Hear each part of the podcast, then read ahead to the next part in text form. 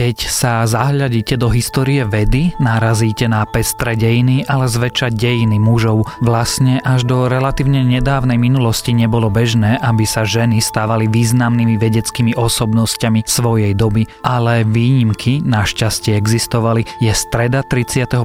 októbra a počúvate Zoom, denný vedecký podcast denníka SME a Rádia FM. Ja som Tomáš Prokopčak a našou tohto týždňovou hrdinkou vedy je talianská fyzička, prvá žena univerzitná profesorka prírodných vied vôbec a len druhá žena v dejinách s doktorátom z prírodnej filozofie Laura Mária Katarína Basiová. A hneď na úvod chceme oznámiť ešte jednu zmenu. Podcast Zoom bude už od budúceho týždňa dlhší, bude sa venovať viacerým vedeckým témam a plánujeme aj špeciálne vydania so zaujímavými hostiami, šikovnými a nie len slovenskými vedcami a vedkyňami. Vychádzať bude raz do týždňa vždy v stredu.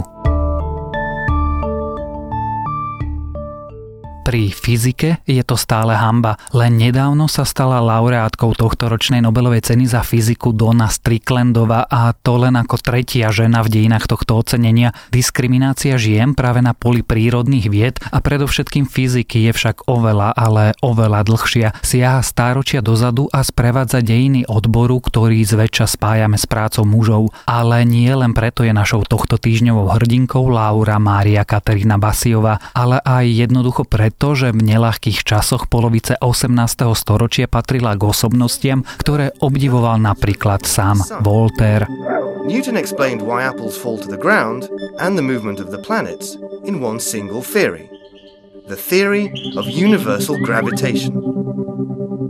Malá Laura sa narodila do relatívne bohatej rodiny bolonského právnika a dostalo sa jej súkromného vzdelania. Zlom v jej živote nastal, keď sa dostala k prácam slavného syra Isaaca Newtona a zamilovala sa do newtonovskej mechaniky. Prírodná filozofia ju následne sprevádzala celý život a keď si vzala prírodoveca Giovanni Giuseppe Veratiho, začala sa viac zaoberať experimentálnou fyzikou, pohybmi telies a rodiacim sa odborom okolo elektriny. Už v roku 1730 1932 však mala mladá Basiova prvé veľké verejné vystúpenie. V Bolonskom paláciu Publiko obhajovala svojich 49 téz, na čo jej bol následne v maji toho roku priznaný doktorát. Laura Basiova sa tak stala len druhou ženou v dejinách, ktorá získala doktorát z filozofie 54 rokov po Elene Kornáro Piskopiovej. Nasledujúci mesiac obhajila Laura ďalších 12 téz a v oktobri toho istého roku sa stala profesorkou Bolonskej univerzity ako vôbec prvá žena v dejinách univerzitného vzdelávania. Na akademickej pôde však v tom čase stále prevládal postoj, že ženy do verejného života nepatria a Laura Basiova, aj keď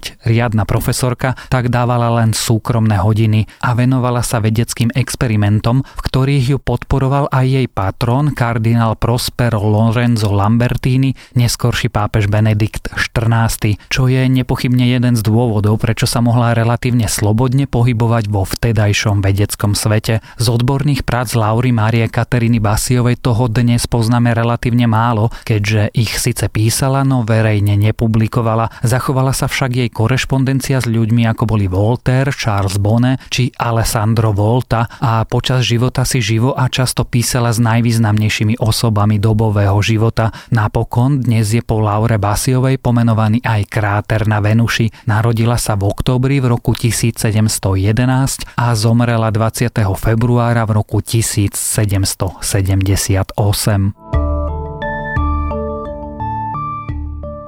Ďalšie správy z vedy. Letokruhy stromov nehovoria len o ich veku. Nový výskum naznačuje, že sa podľa nich dá sledovať aj zmena pohybu tropických cyklón. Stromy ukazujú, že v priebehu času sa ich pohyb presúva smerom k zemským pólom.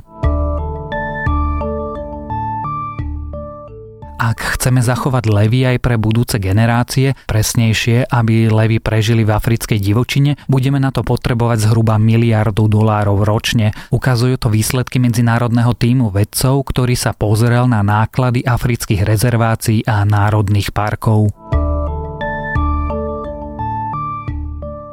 Astronómovia našli dvojicu hviezd, ktorá krúži extrémne blízko pri sebe. Binárny systém v planetárnej hmlovine M3 pomlčka 1 obehne okolo seba za 3 hodiny a vedci predpokladajú, že hviezdy sa čoskoro premenia na novú. Viac takýchto správ nájdete na webe Denníka Sme.